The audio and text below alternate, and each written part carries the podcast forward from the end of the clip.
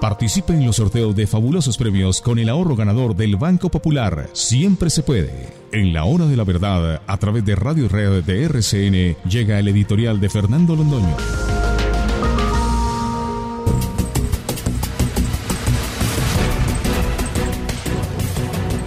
Puede extrañar a más de uno, queridos amigos, que en un eh, espacio como el que es la hora de la verdad se trate un tema aparentemente tan trivial como el del Halloween.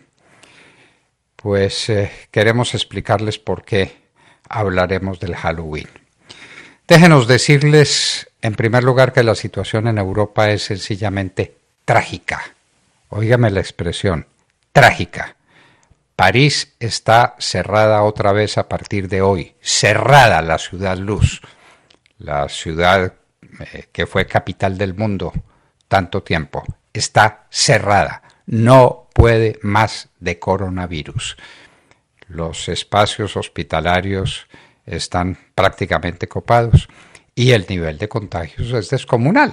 Ayer volvieron a estar muy por encima de 40.000 contagios en el día. La situación en el Reino Unido es dramática. El Reino Unido dice que está haciendo todos los esfuerzos para no cerrarse. Hágame el favor, esa es la perspectiva.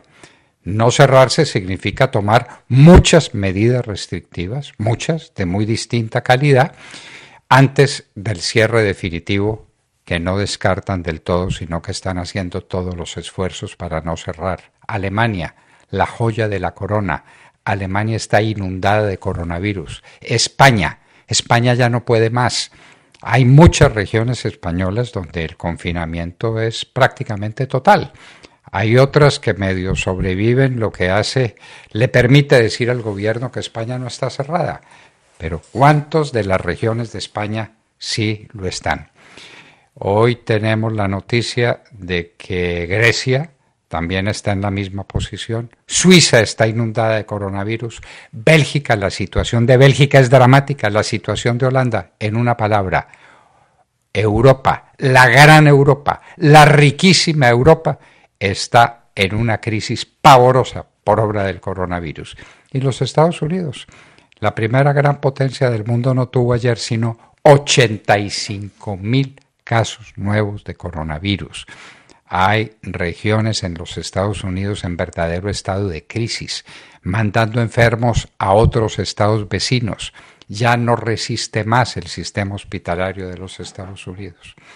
Entonces ahora sí entenderán por qué nos preocupe el Halloween, porque el Halloween es una, un expediente, un pretexto eh, de los que necesitamos tampoco los colombianos para ser irresponsables para eh, darle la espalda a la realidad y para ponernos fugitivos en una zona de mentiras. Nos mentimos a nosotros mismos y nos creemos esas mentiras, porque en el fondo eso es lo que hay.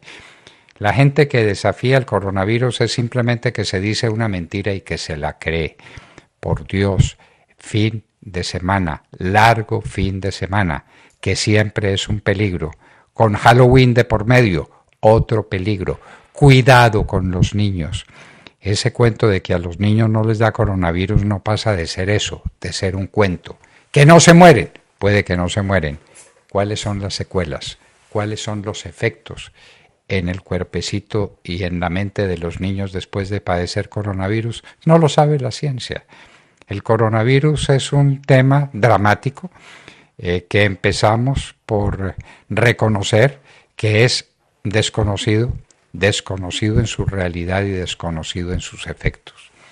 A los niños en el Halloween esa fue una fiesta que se impuso desde hace muchísimos años en Colombia y que no tiene nada que ver con, el asunto religioso y con la ascendencia que podría tener eh, desde el punto de vista eh, filosófico, religioso, la noche de las brujas. Tiene nada que ver. Es una fiesta de los niños. Fiesta de los niños.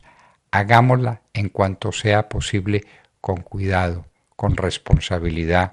No salgamos a la calle, no le pidamos dulces a nadie. Nadie sabe quién está contagiado. Puede ser el vecino más amigo, puede ser el más cercano, puede ser la persona más confiable para tantos asuntos y puede tener coronavirus. Por Dios, el Halloween. El Halloween, eh, festejémoslo, festejémoslo al interior de los hogares. Los niños se quieren disfrazar, que se disfracen. La ilusión del disfraz no es distinta si el niño se puede mostrar en otros apartamentos o en otras casas vecinas o si lo puede hacer solamente para sus padres, solamente para las personas con las que convive. Celebraremos el Halloween con cuidado, con responsabilidad. La situación de Colombia no es fácil. Colombia ya superó otra vez los 11.000 contagios diarios. El ministro de Salud nos dice que no se trata de un rebrote, sino es que no ha pasado el primero. No ha pasado el primero. Estamos en esa situación. Antioquia está prácticamente desbordada. Antioquia tiene que cerrar este fin de semana, cerrar cuarentena en Antioquia, como en muchos otros lugares del país. Ya no dan más, no dan más. Y no dan más, eso tiene una medida muy dramática, pero una medida cierta, cuando los hospitales ya no pueden recibir la gente el departamento de Antioquia, lujo que fue, eh, gloria para mostrarle a los demás, es un departamento que ha tenido que mandar gente a curarse en Montería o a curarse en el Urabá. Esto es inaudito, esto es inaudito. Pero señores, es la realidad, es la realidad. Hay formas de escapismo. Entonces yo me emborracho y hago fiesta con los amigos y estoy divinamente. Eso es un escapismo torpe. El coronavirus no perdona y le da a todo el mundo y tarda en recuperarse larguísimo tiempo, inclusive en los grandes atletas.